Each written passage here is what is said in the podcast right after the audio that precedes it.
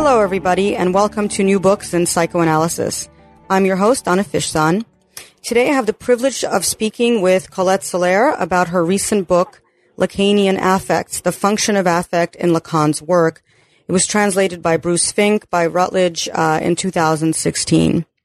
So we're joined also by a terrific interpreter, Annie Muir, and um, I'm going to briefly introduce both of them. Colette Soler practices and teaches psychoanalysis in Paris. She has degrees in philosophy and psychopathology as well as a PhD in psychology. Her encounter with Jacques Lacan's teaching and the man himself uh, led her to undergo analytic training. She was a member of Lacan's school, École Freudienne in Paris, uh, dissolved by him in 1980, and was a founding member and I believe the first director of the École de la Cause Freudienne in Paris. Euh, vous étiez bien la première directrice de l'école freudienne de Paris De l'école de la cause, pas de l'école uh, freudienne. De la cause, yes, de la cause. Right. Mm-hmm. Mm-hmm. Okay. She's also uh, active in and was instrumental in creating the School of Psychoanalysis of the Forums of the Lacanian field. So in addition to Lacanian affects, uh, Dr. Soler is the author of numerous books and papers translated into many, many languages, including What Lacan Said About Women, a psychoanalytic study, which was translated into English by the Other Press in 2006, and uh, Lacan, The Unconscious Reinvented, uh, in English, translated, um, yeah, into English uh, by Carnac in 2014. And I think that there's something else coming out in English soon, another book about Joyce, if I'm not mistaken, by Carnac. Is that correct? Uh, yes, yes. Okay, great. So uh, maybe we'll have a chance at the end, if if we have time, to uh, maybe you can tell us a little bit about that. Um, Annie Muir is a foreign language specialist who has taught at the New School for Social Research and in the United Nations Language Training Division. She's a clinical social worker and graduate of the Institute for Child, Adolescent, and Family Studies. She has practiced as a psychodynamic psychotherapist at the Metropolitan Center for Mental Health and the Karen Horney in New York, as well as privately. Annie is a member of Après uh, Psychoanalytic Association in New York. So, uh, Colette and Annie, welcome. Welcome. okay.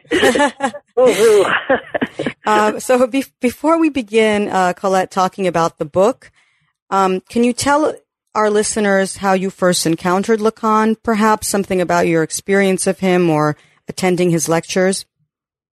Euh, avant de commencer, est-ce que vous pouvez nous dire un petit peu euh, comment vous avez rencontré Lacan euh, euh, vos contacts avec lui euh, en allant peut-être euh, conférence euh, oui, bien sûr, oui. Euh, j'ai rencontré Lacan. J'ai d'abord rencontré quelques textes de Lacan. J'étais jeune à l'époque. Et texte par Lacan. Et en fait, je l'ai rencontré en me présentant chez lui pour lui demander une analyse. In fact, I met him by uh, presenting myself in his uh, um, at his uh, office to request an analysis with him. Bon.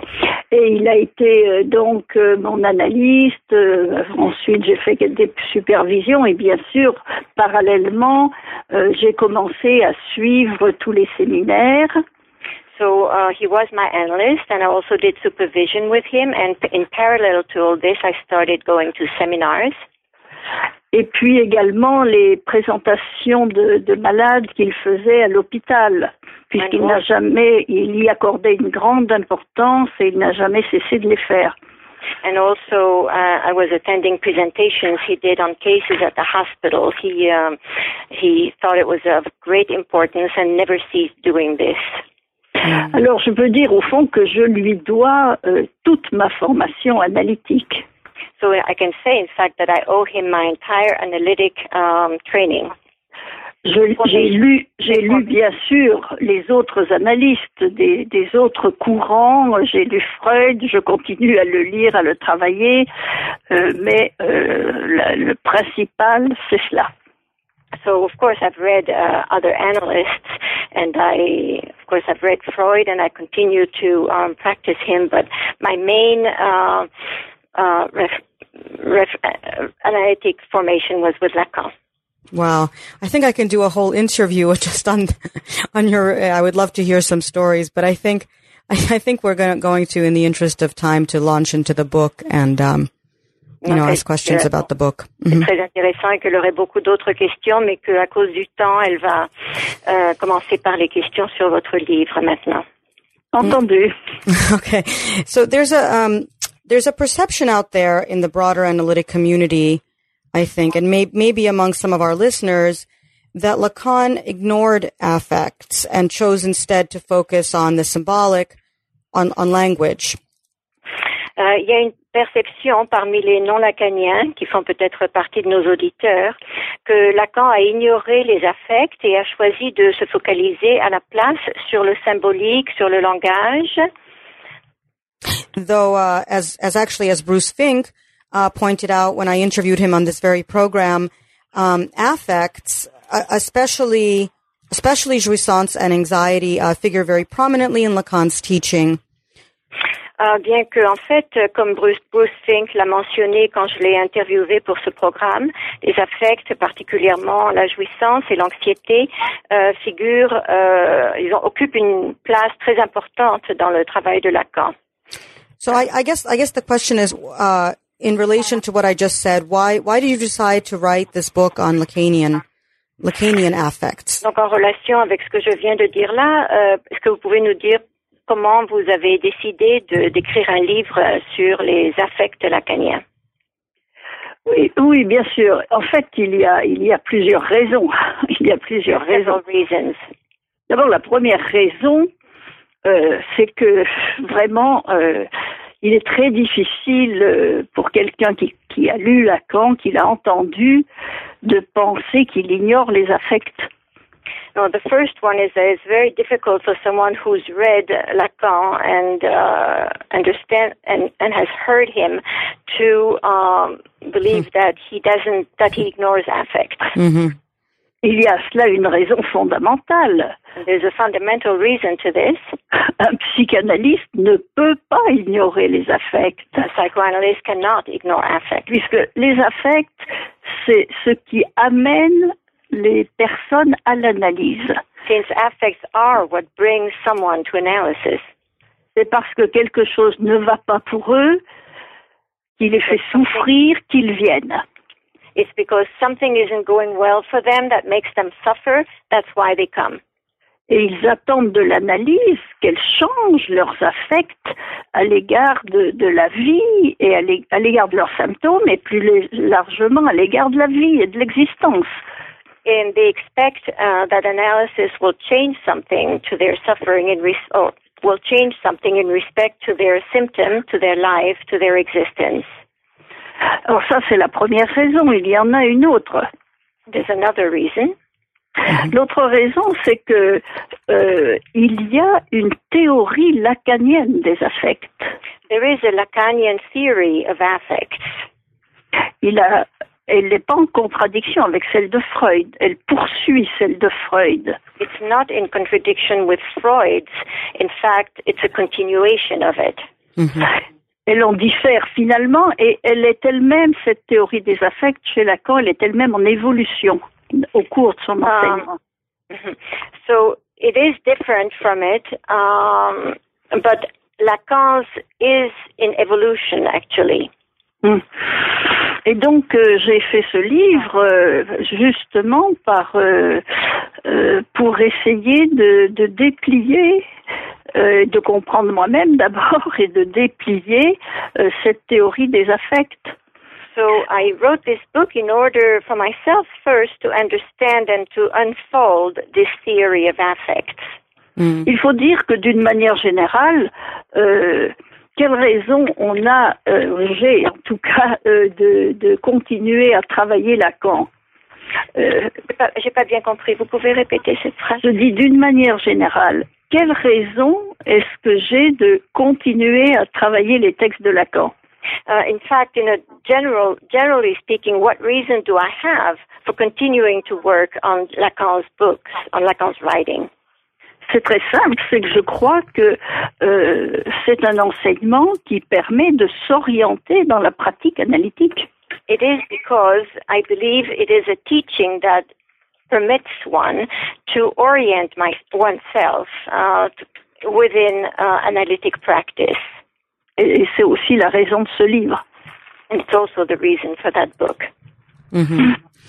Um, I, but there, would you say then that this uh, perception, perhaps by non-Lacanians, that um, that Lacan doesn't pay as much uh, attention to affects as other people from other schools, is that he's maybe more skeptical. Maybe it's something clin- in the in the clinical treatment of affect. Okay, that he's more skeptical. Uh, mm-hmm. Uh, est-ce que vous pensez donc que cette perception euh, de que Lacan ne fait pas ne, ne, ne, fait, ne fait pas met pas autant l'accent sur les affects. Est-ce, que c'était que d'autres euh, cliniciens? Est-ce que c'est une question qui a à voir avec un certain scepticisme? Est-ce que c'est une question qui a à voir avec? Un certain scept, euh, qu'il était sceptique, sceptique, euh, avait un certain doute. Euh, à l'égard de quoi? Doute à l'égard de quoi? Uh, Anna, can you can you repeat after skeptical what you uh, said? That there's a there's um a, a skeptical atti- attitude or or uh, approach to affect because Lacan you know seeks truth uh, not that sort of uh, says that uh, that truth is sought not in affects but rather in causes of affects. For example, so they can be false friends as can it were. Can you stop there, please? Yes, yes, sure. um, Because truth is thought of as affect. I'm sorry. Is sought. Uh, the truth is not in the affect, but in the cause of the affect. Yeah. Yeah. Um, donc elle, elle disait que elle demandait si ça avait à voir avec une attitude euh, d'un certain qui représenterait reflèterait un certain doute, scepticisme. Oui. Euh, puisque euh, la vérité n'est pas dans l'affect mais dans la cause de l'affect ne serait pas dans l'affect, mais dans sa cause euh, La vérité, non. Euh, euh, je pense que le scepticisme, euh, la thèse qui, qui dit que Lacan n'a pas parlé des affects, je, je, je me permets de penser que ça relève de l'incompréhension. Okay, no, I think rather that the thesis according to which Lacan has not spoken about affects is actually has to do with misunderstanding, mm, misreading. Okay. Surtout quand on regarde le nombre d'affects qu'il a commenté à répétition l'année passée sur le séminaire Un an sur l'angoisse. Especially uh, if you look at all the affects that he actually spent so much time on. For example, the seminar, the whole seminar on, on angst, anxiety. Il, il, est vrai, il est vrai que euh, il a pris, en fait, euh, il a repris la thèse de Freud. Il est parti de la thèse de Freud. That he started out from uh, Freud's thesis. À savoir, la thèse de Freud, vous savez, c'était que euh, les affects euh, du sujet ne permettaient pas de déchiffrer son symptôme. Uh, his thesis was that the subject's affects did not allow for deciphering of his symptom. Mm-hmm, mm-hmm. Puisque la, la, pratique de Freud consistait à déchiffrer euh, le symptôme, représentation par représentation, mot par mot. In deciphering the symptom, representation by representation, word by word. Bon. Et il, Freud, le premier, et dès le départ, s'est aperçu que les affects, eux, euh, étaient des, des, des n'étaient pas des aides pour le déchiffrage, n'étaient pas des aides pour l'interprétation. So he was the first one to realize that affects were not uh, aid, help, help, helpers, let's say, for deciphering, for interpretation. Et pour une raison simple que Freud a dit, c'est que les affects se déplacent le long des représentations. And for the simple reason he gave that affects move uh, in relationship to representations. They, mm-hmm. they shift, is shift mm-hmm. place. Mm-hmm. Yes, that makes sense. Okay.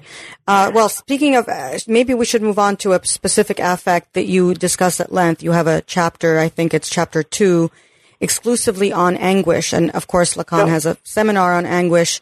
It's trans, by the way, it's anxiety, uh, but it's uh, translated as anguish. Yeah.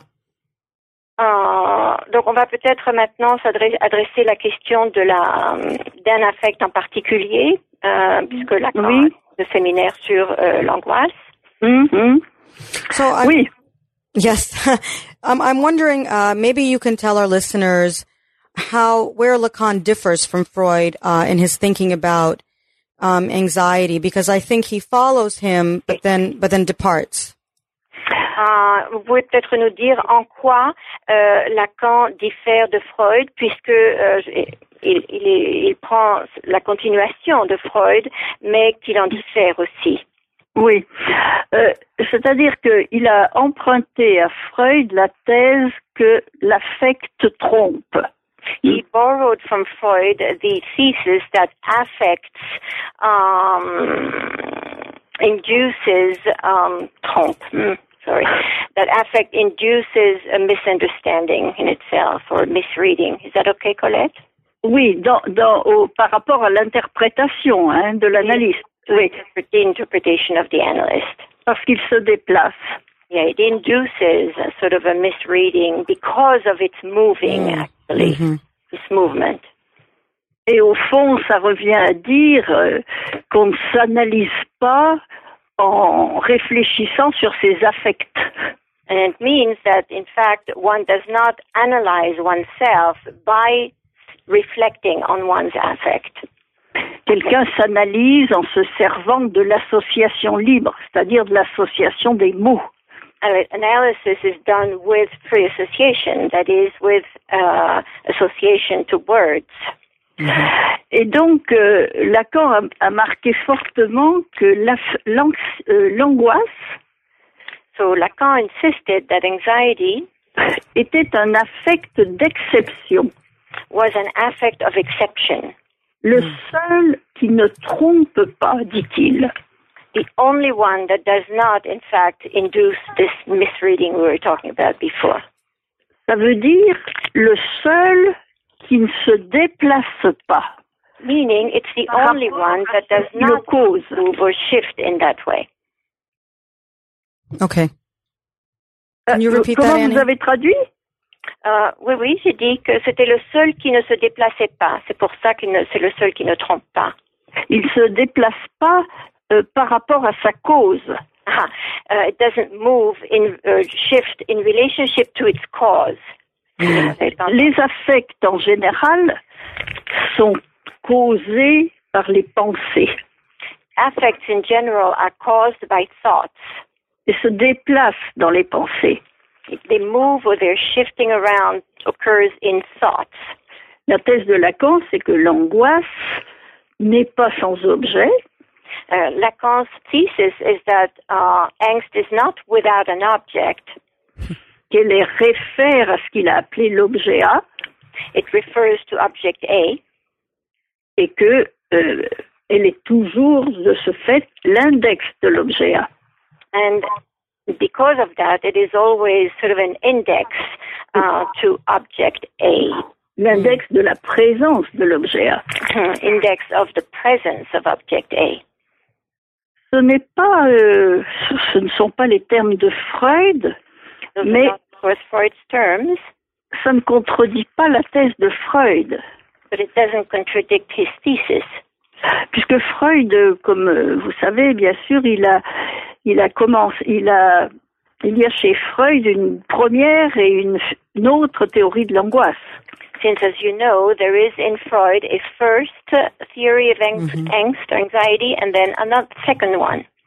Il a d'abord pensé, Freud, que l'angoisse provenait du refoulement des pulsions, First, he thought it came from uh, the repression of drives, et puis, dans son texte de 1926, Inhibition, symptômes, angoisse, eh ben, il avoue qu'il s'est trompé.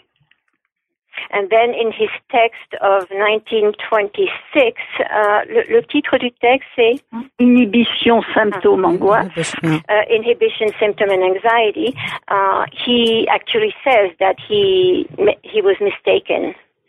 Et que euh, euh, qu'est-ce que je disais oui j'ai perdu le fil. Il avoue oui que l'angoisse n'est pas l'effet du refoulement c'est la cause du refoulement. That anxiety was not the effect of repression, but was actually the cause of it. et donc c'est le premier des affects. So it is the first of affects. Avec la thèse euh, à laquelle il aboutit euh, dans ces dernières années, c'est que tout symptôme névrotique est d'origine traumatique. Uh, all, all neurotic symptom has a traumatic origin, is what he arrived at in his last years. C'est beaucoup plus euh, près de la thèse de Lacan qu'on imagine. It's much closer from Lacan's thesis than one thinks. Oui. hmm Okay. Uh, thank you for that. Um, you, uh, I wanted to ask more about this. So you, his, in this chapter, you historicize, you historicize anguish or, or anxiety. Euh, donc dans ce chapitre, euh, vous historisez ou placez dans le contexte historique euh, l'angoisse. So I'm interested in, um, maybe you can tell us why it's, it's, it's the affect of capitalism in particular and why, um, what is the relationship between anxiety and history, temporality, God, or, uh, secularization, maybe? Peut-être que vous pouvez nous dire euh, euh, en quoi ou pourquoi c'est l'affect du capitalisme et euh, quelle est la relation entre anxiété, angoisse, notion d'histoire, temporalité et Dieu. Oui. Sorry, I know. You oui, can pick, pick something. En Choose deux mots. Of course, in two words. in, in three sentences. Alors, euh, euh, Maybe something essential. l'angoisse, it. Mm. l'angoisse, semble-t-il, est un est un sentiment euh, qui traverse les siècles. Euh, On, on Uh, ne it seems angst is a feeling that uh, crosses all century. on, on ne connaît pas, on ne connaît pas euh, d'exemple euh, d'humanité qui ne connaissent pas d'angoisse. We don't know any. We don't have any examples of um, humanities or you know that don't haven't experienced anxieties. Et en même temps, les formes de l'angoisse, euh, sa force, son exclusivité, euh, Force son exclusivité, pardon. sa force et son, son éventuelle exclusivité, sa place, disons, change selon les époques. But um, le, avant sa force, vous avez dit quelque chose, mais excusez, j'ai pas pu entendre. Alors, euh, j'ai dit en même temps euh, son importance, on va dire. Okay. But its importance, its strength, and its exclusivity differs selon les époques, Mhm. according to different periods of time. Et peut-être même sa nature. Maybe also its nature, actually. Euh, si on compare, par exemple, euh, un sujet du Moyen Âge If we compare, for example, a subject from the Middle Ages dans une époque de grande foi euh, chrétienne, at the time when uh, the Christian faith was of great importance, l'angoisse euh, du pécheur, de celui qui, qui, se, qui se pense dans le péché, il y a une angoisse du pécheur. uh, the angst of the sinner, the one who thinks he's in sin, his anxiety, qui est une angoisse euh, du de l'imminence du châtiment qui, is qui, qui the, dépend de Dieu. uh, which is uh, an anxiety of the imminence of punishment, which depends on God. Mm. Donc, c'est l'angoisse d'un être qui vit dans un monde où il y a un autre euh, consistant qui a une volonté à laquelle il est, il est soumis.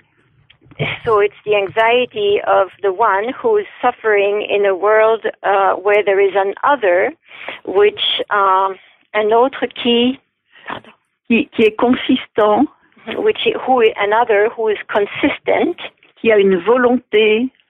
who has a will.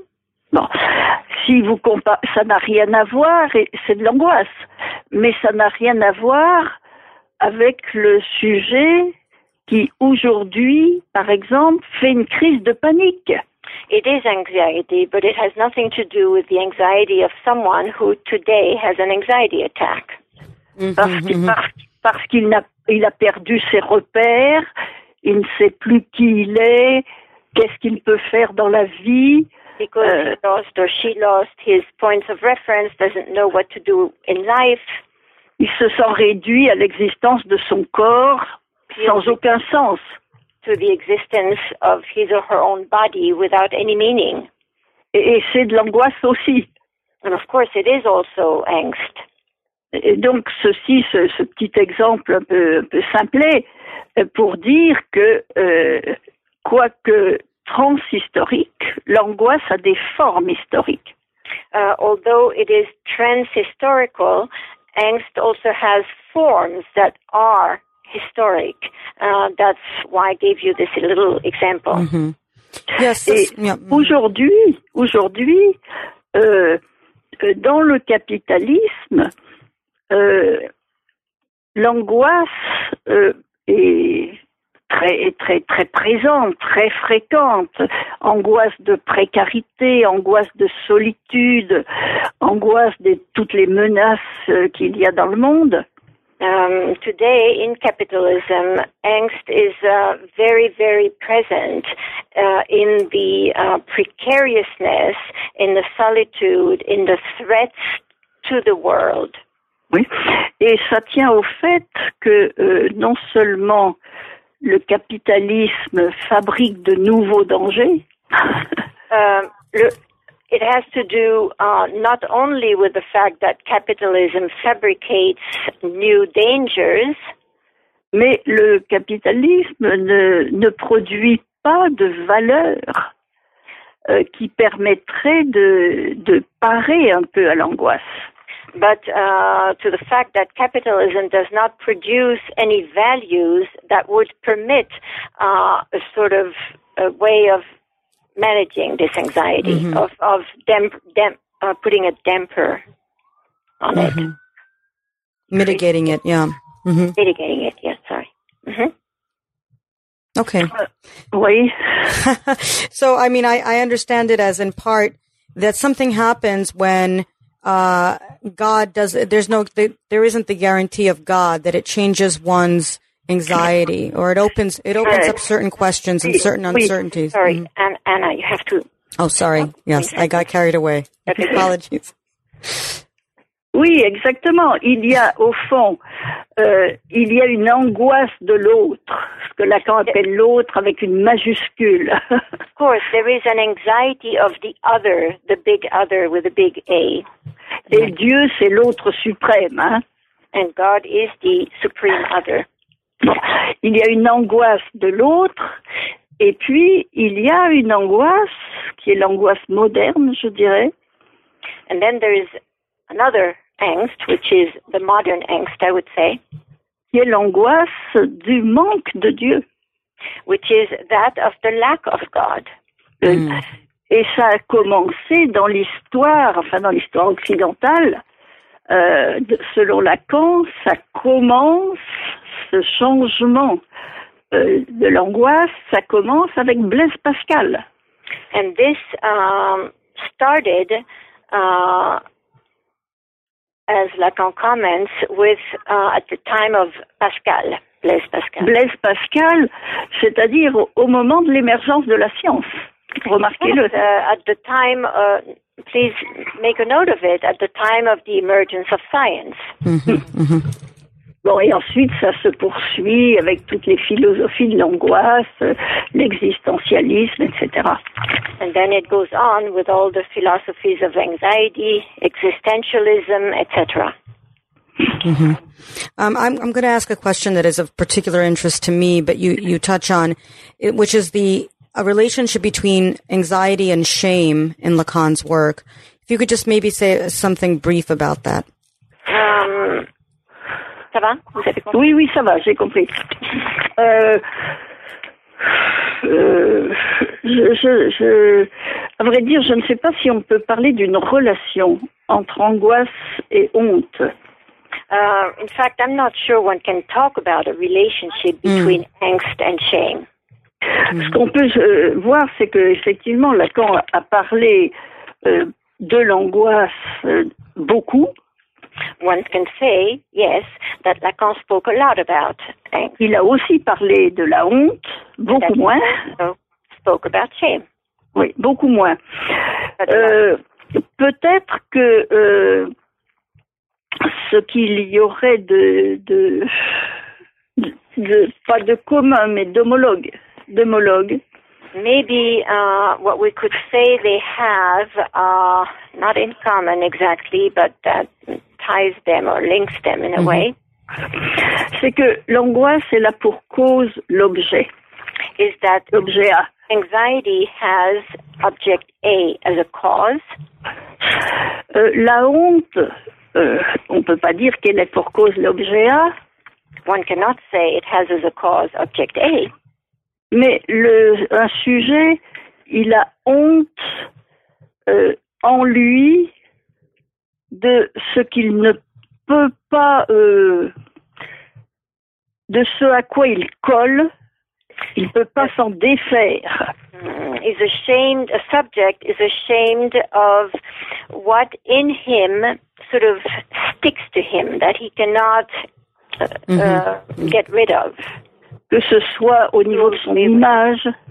whether it is on the level of his image ou au niveau de quelque chose de, de moins imaginaire. or on the level of something less imaginary. Mais l'angoisse, le, la, la, la différence quand même, c'est que la honte, euh, c'est quand même toujours un sentiment social. But the difference is that shame is always a social feeling. Mhm. Ça, su- ça suppose, ça suppose la présence des autres It implies the presence of others, qui perçoivent quelque chose de votre être which uh, others who perceive something of you, of one's being, que vous ne pouvez pas dissimuler. something you cannot hide. Voilà ce que je peux dire rapidement là-dessus. That's what I can say quickly about this. Okay, thank you. Um, well, I'm, I'll move on now from a little bit, uh, or I'll move to a slightly different issue. I was, uh, I admit, I was somewhat um, surprised to read, and maybe I'm misunderstanding something, but I, as I understood it from your book, Lacan called depression sadness, and he also uh, thought sadness was a moral failing because it was a sort of turning away from the unconscious. Um, Euh, euh, Peut-être que je me trompe, mais enfin, euh, j'ai été très surprise de lire que Lacan euh, a parlé de, de tristesse plutôt que de dépression et qu'il pensait que c'était une, une carence morale.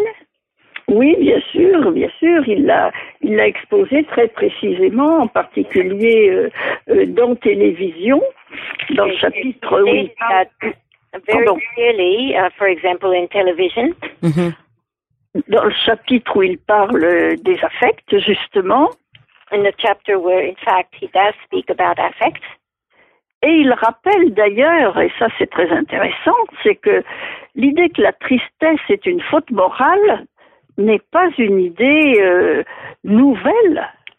Uh, in fact, uh, he says that um, the idea that um, sadness is a is a moral feeling is not a new idea.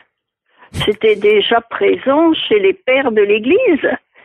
Uh, it was already present with the the fathers of church, Saint Thomas, par exemple. Saint Thomas, for example. La tristesse était une faute contre Dieu. Sadness was a feeling against God. C'est-à-dire que, bon, évidemment, euh, quand Lacan reprend cette idée, faute morale, ce n'est pas, c'est dans une pensée athée. Of course, when Lacan takes it up again, uh, this idea of uh, moral failing, it's within essay, uh, thought, ethaic, uh, as, as an atheist or in atheist thinking is what I mean.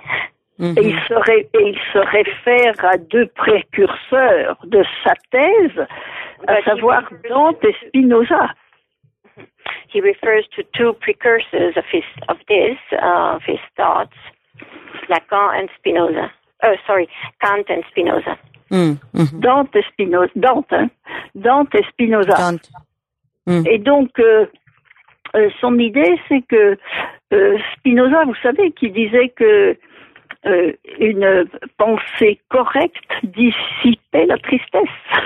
Uh, Spinoza used to say that a, a correct thought uh, would dissipate sadness. Je dis ça dans, les, dans des termes plus, plus simples et moins beaux que ceux de Spinoza, mais c'était ça l'idée. I'm, sa- I'm saying it in, in more simple terms that are not as beautiful as Spinoza's, but that's he did say that. Et donc, quand Lacan parle de la tristesse dans l'analyse, So when Lacan talks about sadness in analysis, il dit c'est une faute contre le devoir de s'y retrouver dans l'inconscient. he says it's a fault against uh, the duty, the task rather, to find one's way around uh, uh, um, in with the unconscious. Mhm, mhm. Quel est le devoir dans l'analyse? Parce qu'il y a des devoirs, les devoirs, ça dépend des discours, n'est-ce pas? Of course, it depends on on the the task. devoirs, Depends the devoir, but what one must achieve depends on the discourse. dans l'analyse, le, devoir de l'analysant, c'est d'arriver par l'association libre à bien dire. uh, in analysis, the uh, the devoir, the task of the analyst is to be able to achieve the well saying, the saying it well, bien dire. Oui. Et quand et l'échec du bien dire fait sa tristesse. And the failure of the bien dire, of the saying it well, is the subject's sadness. Mhm. Voilà à peu près la thèse. Or we, went, we went back around in a circle. Okay. Um, oh, I want to talk much more about this, but I, I think I want to ask you some. I want to move on because there's too many, too many things I want to ask. So, okay. So, um, I want to. I wanted to talk about. Um, you mentioned earlier that uh, his approach, Lacan's approach to affect, changed over time. Ah, Vous avez mentionné tout à l'heure que son approche Oui. vers l'affect euh, avait changé au cours des temps. Oui, en effet, en effet parce que euh, euh, ce dont on a parlé jusque-là, disons, euh, c'est c'est ce qui est le plus connu et le plus le plus important sur lequel il a le plus insisté au départ. we've talked about so far is uh, what came first and what he insisted on first at the beginning as being most important. Mais à la fin, il a introduit euh, l'idée qu'il y avait des, des affects révélateurs. But in, around the end, he introduced the idea that they were uh, revelatory affects, qui est le contraire, n'est-ce pas, de la thèse trom- de l'affect trompeur.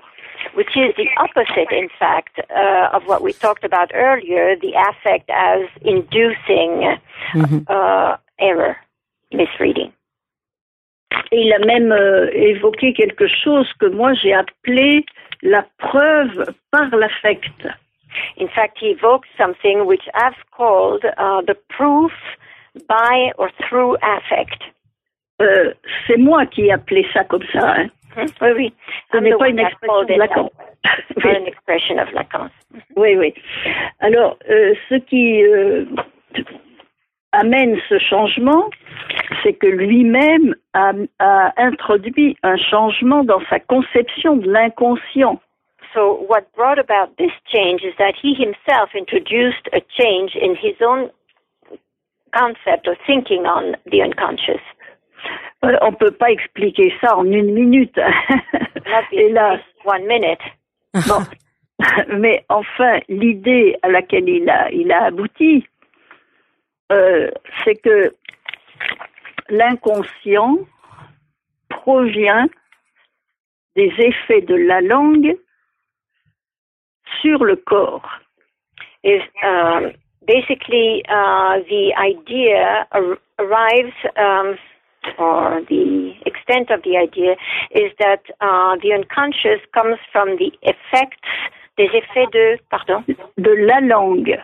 yes, of, uh, from the effects of la langue, De la langue qui a été One word. entendue par l'enfant à l'origine euh, dans sa famille. uh, la langue which has been heard originally by the child in his or her family. Les effets de cette langue sur son propre corps. And we're referring to the effects of la langue, in one word, onto his or her own body. Bon. Et donc, euh, c'est l'idée finalement que euh, c'est la langue qui constitue l'inconscient. So the basic idea is that it is uh, la langue which constitutes the unconscious. Mhm.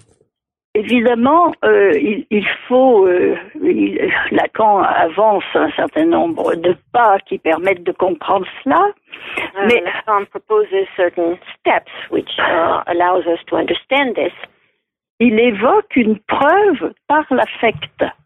He evokes a proof, this proof through affect, as I referred to. Et précisément pas par n'importe quels affects, par ce qu'il appelle les affects énigmatiques. And not through any affects, but through what he called the enigmatic affects. Je crois qu'au fond, on peut distinguer euh, trois modalités de l'affect chez les parlants.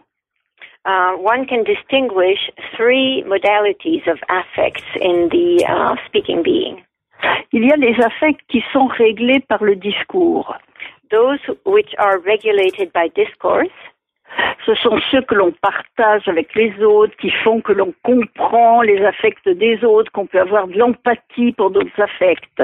they are the ones one shares with others. They are the ones that, you know, uh, make make for the fact that one understands others, has empathy. Mhm. Ouais. Nos- euh, au fond, nos affects et les affects de nos semblables, en général, ne nous paraissent pas discordants. And uh, because of which our affects and the affects of others do not seem to be in discordance with each other. Je, je dis ce- cet exemple simple, un deuil produit de la tristesse et de la douleur. I'm taking as an example. Um, um, Uh-oh.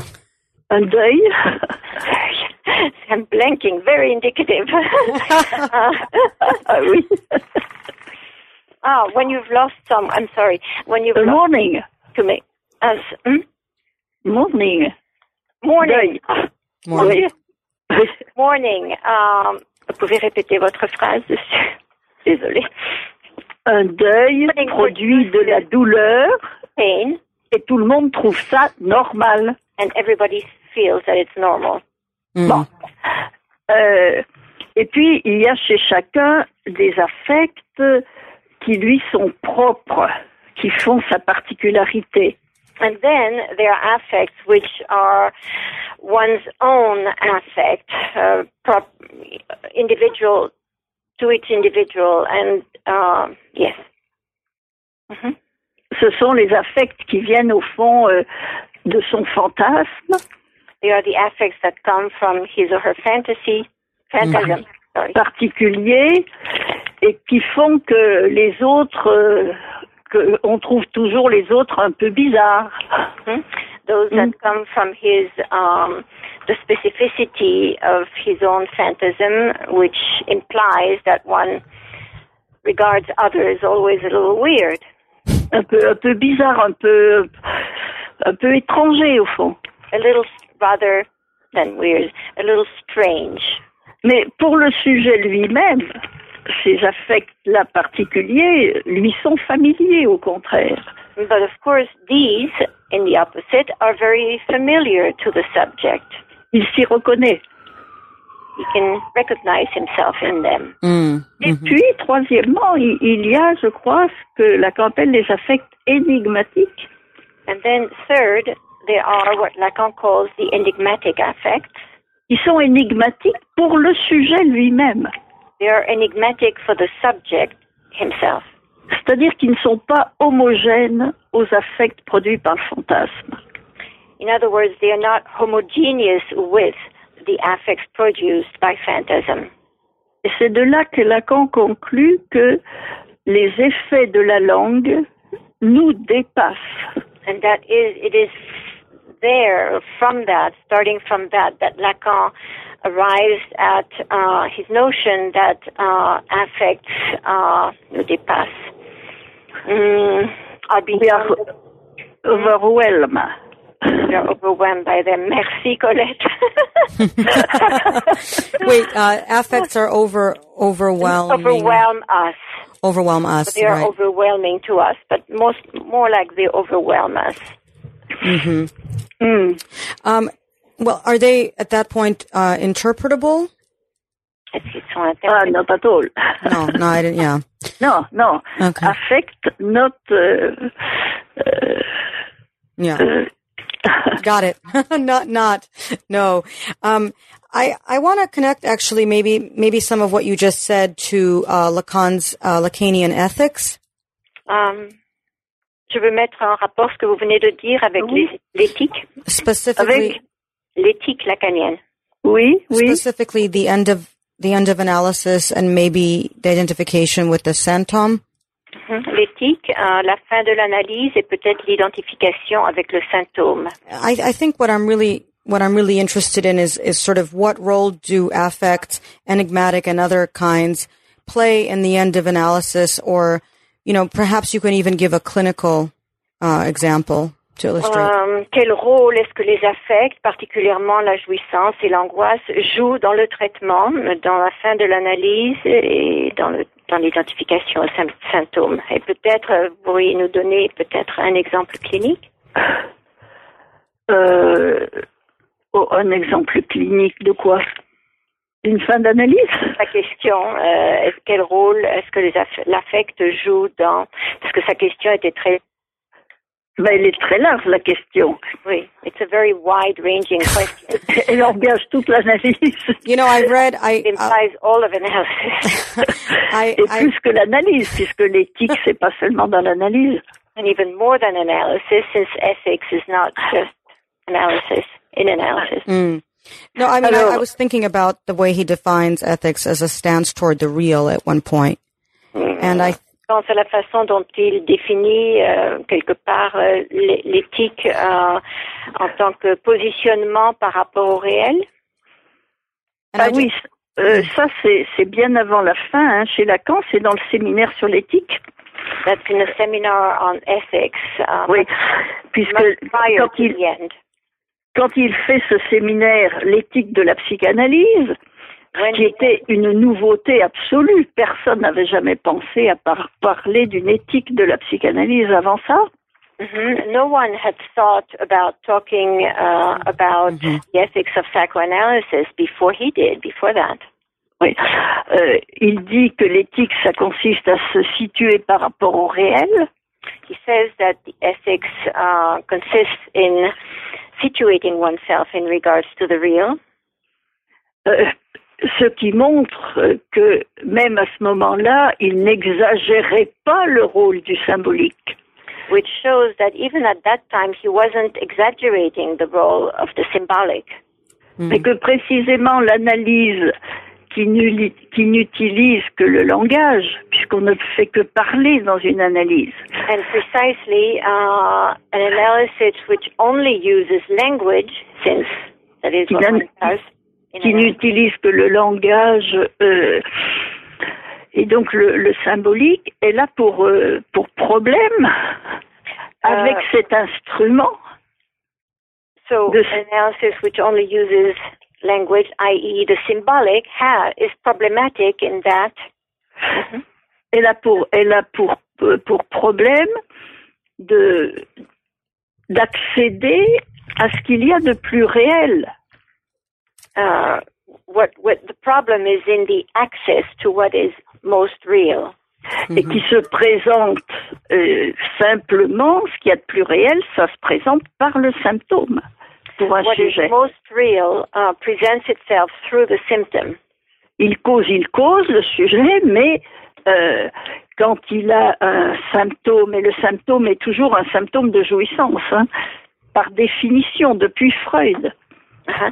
He talks, he talks, but when there is a symptom, um, referring to the subject, its Right. symptom is always a symptom of jouissance. Euh, la question est comment, avec le langage, on touche ce réel.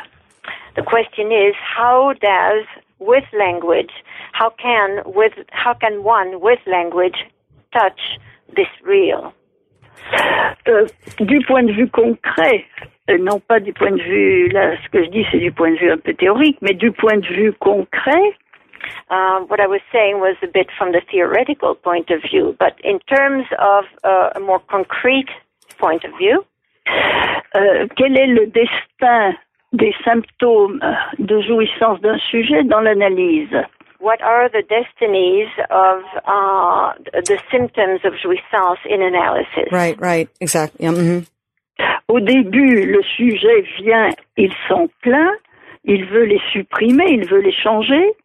In the beginning, the subject comes, uh, complains about them, wants to change them, suppress them, do away with them. L'analyse, quand elle fonctionne, obtient des changements symptomatiques. Uh, the analysis, when it works, uh, uh, arrives at, or one, one can arrive at some symptomatic changes. Mais euh, elle ne produit pas un sujet sans symptômes. But of course, it does not produce a subject without symptoms. Puisque nous appelons symptômes euh, ce qui supplée euh, au rapport sexuel. Since we call symptom what makes up for the sexual relation. Non, non, pas, non, non, pas sexual relation. Uh, the lack of. The lack of. How do you translate uh, the formula? There is no such a thing like uh, rela sexual relationship. Mm -hmm. Non, non, c'est sexual relation parce que c'est ça la traduction. En Mm. fait. mais, mais il y a des relations sexuelles. Mhm. Ben oui. Alors comment vous arrangez ça? Pardon? Vous pouvez pas dire à la, à la fois il n'y a pas de relations sexuelles et il y a des relations sexuelles. Euh, Qu'est-ce que excusez-moi, euh, qu'est-ce que j'ai pas bien traduit? Comment vous traduisez il n'y a pas de rapport sexuel? There is no sexual relation. Bon. Alors, quand il y a une relation entre un homme et une femme, comment vous appelez ça? Sexual relationship. Eh Ben oui. I think it's commonly translated as sexual relationship, but you can say Uh, really. but in it, at après coup, we translate uh, relation because of Uh huh. well, anyway. Ah, d'accord, oui. It doesn't matter. Uh, but that's the translation we use at après coup, relation. I think Relation, the uh, there is no relation, sexual relation, Mhm. and there is no, there is relationship, right. hmm like that? Uh huh. Ah oui, special, special. Bon, There's- d'accord. Euh, d'accord, d'accord. Alors, où j'en étais euh, Oui, on ne produit pas dans l'analyse un sujet sans symptômes. Uh, one that analysis does not produce a subject without symptoms. That's where we were. On modifie un peu les formes symptomatiques qui, pour lui, suppléent à l'absence de, de rapport sexuel. There is a modification in the symptomatic, uh, in the symptoms that for him uh, make up for the absence of sexual relations. Et, c'est là que surgit la notion d'identification aux symptômes. And that's where introdu- introduced the notion of identification to the symptom. Reconnaître la modalité de jouissance um, euh, meaning qui est la sienne. recognizing the modality of jouissance, which is his or hers, Mm, mhm. Au- Au-delà des changements analytiques. beyond uh, psychoanalytic changes. Hmm Right, you did answer the question. That was great. um, it's very complicated, but um, okay, we, we've sort of running out of time. Um, maybe we could just end by uh, Colette. Maybe you can tell us about the the book on Joyce. Is it is it coming out in English very soon? Uh, it is uh, planned to the beginning of uh, 2017. Okay. The translation uh, Mm.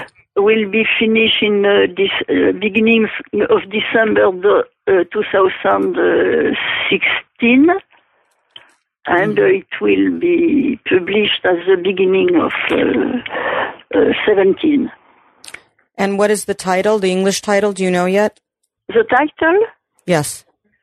Euh, Lacan, lecteur de Joyce. Mais en anglais, est-ce que vous connaissez déjà le titre Euh, ça doit être euh, Lacan, reader of Joyce, je suppose. hmm Reader of Joyce. hmm Oui. Okay, well, thank you. I look forward to that personally, and I think our listeners will too. Um, again, we've been talking to Colette Soler about her uh, fantastic book, Lacanian Affects, the function of affect in Lacan's work. Um, Colette, Annie, uh, thank you for joining us, and thank you uh, to our audience, to our listeners. Um, till next time, bye. Next time. Next time, Bye. bye.